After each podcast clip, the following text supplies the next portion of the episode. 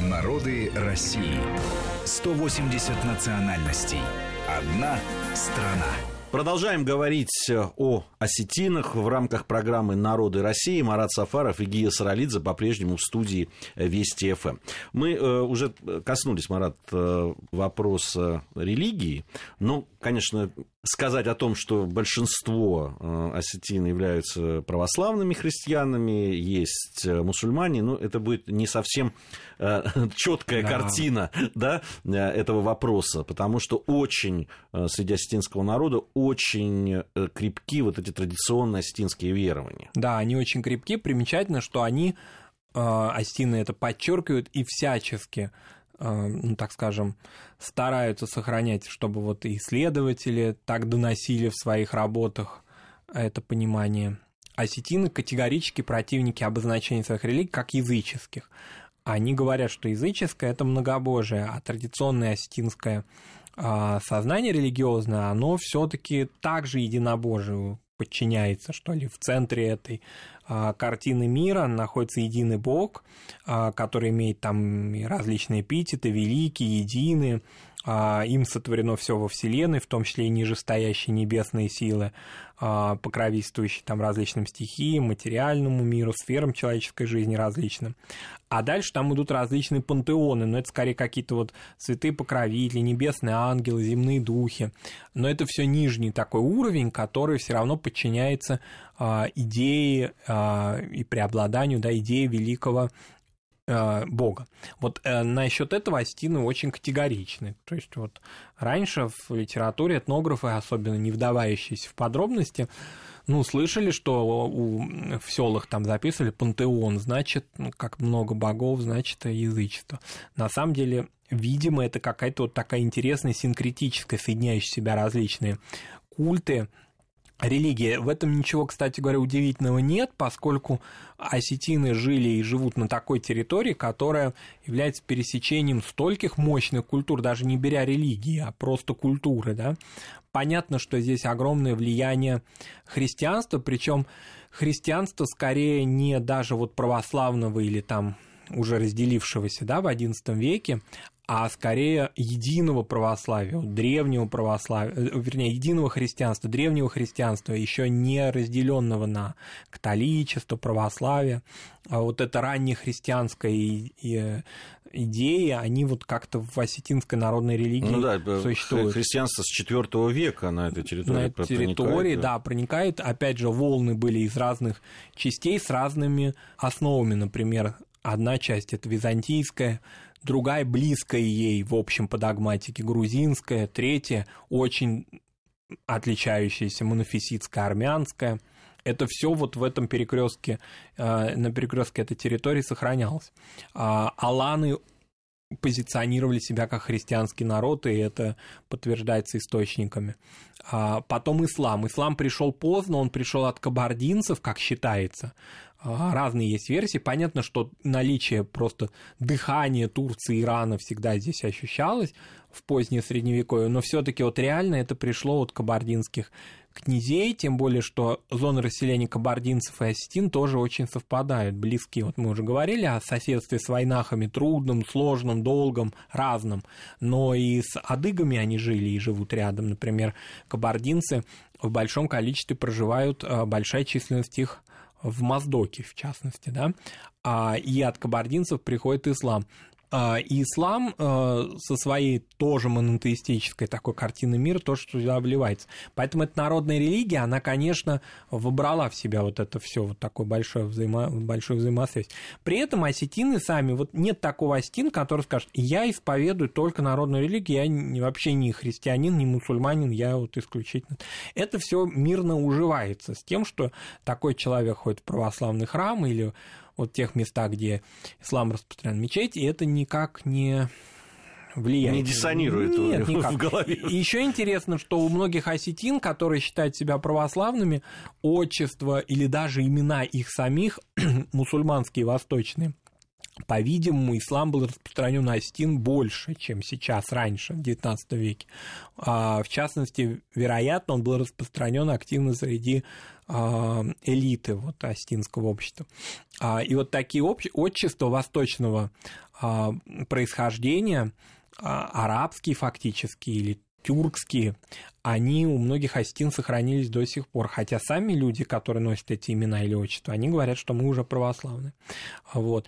Это немножко напоминает, может быть, это такое сравнение условное, но немножко напоминает религиозную ситуацию абхазов вот а, где ислам тоже пришел, ну, конечно, он там пришел шире и более, более распространен был, но тоже не вошел вот так вот в ткани плоть всего народа, и когда происходили разные события, то какая-то часть народа уходила от этой религии, потом возвращалась к нему, потому что очевидно, что в 20 веке а, количество мусульман Стин сократилось, и вот потом в наше время опять возродилось, потому что во многих астинских а, селениях старые мечети восстановлены.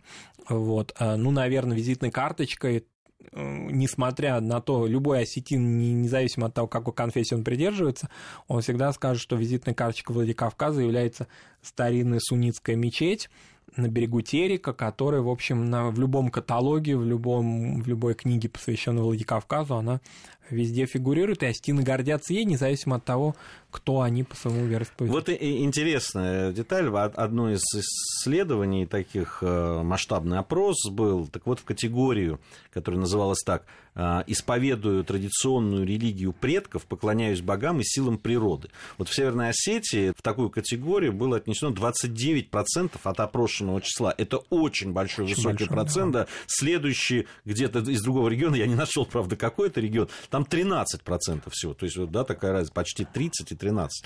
Да. Очень, очень э, серьезные э, проценты. Ну, э, к каждому исследованию, конечно, надо подходить. Да, тем более стологическому, но тем не менее, да. да, но тем не менее, оно во многом оценочными такими суждениями, экспертными суждениями тоже подтверждается.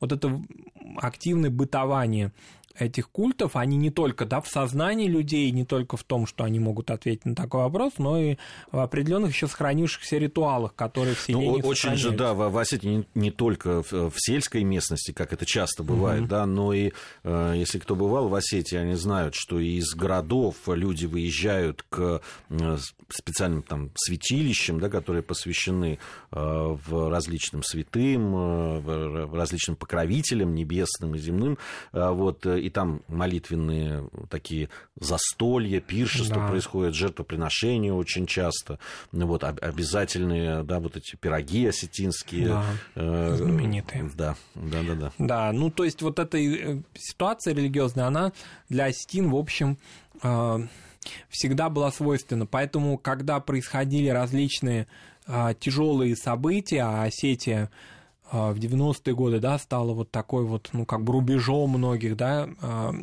проблемных участков нашей истории, а для осетин никогда не было характерно ну, какой-то вот конфессиональ, какая-то конфессиональная нетерпимость к другим народам.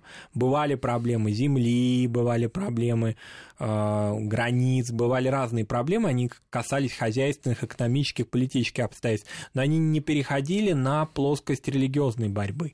Вот, это очень важно, потому что сам осетинский народ так сложно устроен, что он, э, в общем, если, допустим, какую-то идею такую кто-то подкинет, он сам тогда, как тогда осетин в одном селении или даже в одной семье будет делить друг друга, потому что часто во многих семьях люди придерживаются разных религий или говорят даже на разных, вот как мы уже сказали, диалектах. Поэтому Осетия в этом и выстояла, вот именно благодаря своей такой сложности, сложным, сложной своей конструкции такой. А что касается, допустим, а, каких-то еще следов таких вот, что человеку, посещающему Осетию, можно увидеть, это еще сохранившиеся в ряде районов ну, какие-то остатки или элементы сторожевых башен. На эту тему тоже, как с аланами, которых над сложно поделить, да, которых делят вайнахи, адыги, осетины, так и со сторожевыми башнями, кто первый начал и кто научил остальных строить, потому что, как известно, эти сторожевые башни знаменитый такой феномен вообще северокавказской культуры. Он и не только на Северном Кавказе распространен, он и по ту сторону распространен у Сванов, например. У Сванов, у а, Хевсуров. У Хевсуров, да. да. Он, э, конечно, на самом Северном Кавказе распространен очень активно у ингушей. Чуть меньше, но тоже есть это у чеченцев, в, в Южной Чечне, есть. в Дагестане есть и у осетин есть тоже, и остатки сохранялись еще, ну, осетин гораздо меньше в силу различных обстоятельств истории. А, вот. Но осетины всегда подчеркивают, что их мастера, они не говорят, ну, современные исследователи не говорят, вот мы изобрели их, но говорят так, что каменотесов осетинских приглашали правители племенные вожди соседних народов для постройки этих башен, то есть Остин вообще чтили как каменотесов. Хотя сами осетины, в отличие от других народов Северного Кавказа, не были такими большими любителями жизни в горах. А, уже вот такая история XVIII века показывает, что а, вожди Осетии хотели всячески спуститься с гор. Вот если, допустим, южные войнахи, для них трагедией было то, что после того, как они вернулись а, из депортации в 1957 году, были закрыты южные районы Чечен-Ингушетии, приграничные с э, Грузией, и вот они не смогли туда вернуться, и надо было селиться на равнине. Для многих это была трагедия, такая картина мира сразу поменялась, хотя, казалось бы, они в депортации-то жили, понятно, в степях, но всегда жили мечтой о возвращении в горы. Вот для осетин этого не было. Осетины горный народ, но всячески стремившийся к развитию э, плоскостному, к развитию земледелия на равнинах. И в этом смысле правы те историки, вероятно, которые говорят, что именно а, добрая воля русских царей, а вернее даже цариц, позволившим осетинам освоиться на моздокских землях, вообще переселяться а, в ту часть Осетии, которая равнинная, во многом предопределил их такой интерес к России и их верность России. А, там тоже были сложности. Были сложности прежде всего с казаками, поскольку казаки уже в этот период времени расселялись на этих землях. Но тем не менее. Мы продолжим. Мы продолжим еще говорить. Я об осетинской кухне обязательно, обязательно. конечно же, поговорим, хотя чуть-чуть затронули. А, Марат Сафаров и Гия Саралидзе в студии Вести ФМ. Совсем скоро мы вернемся.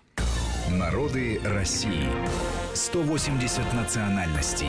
Одна страна.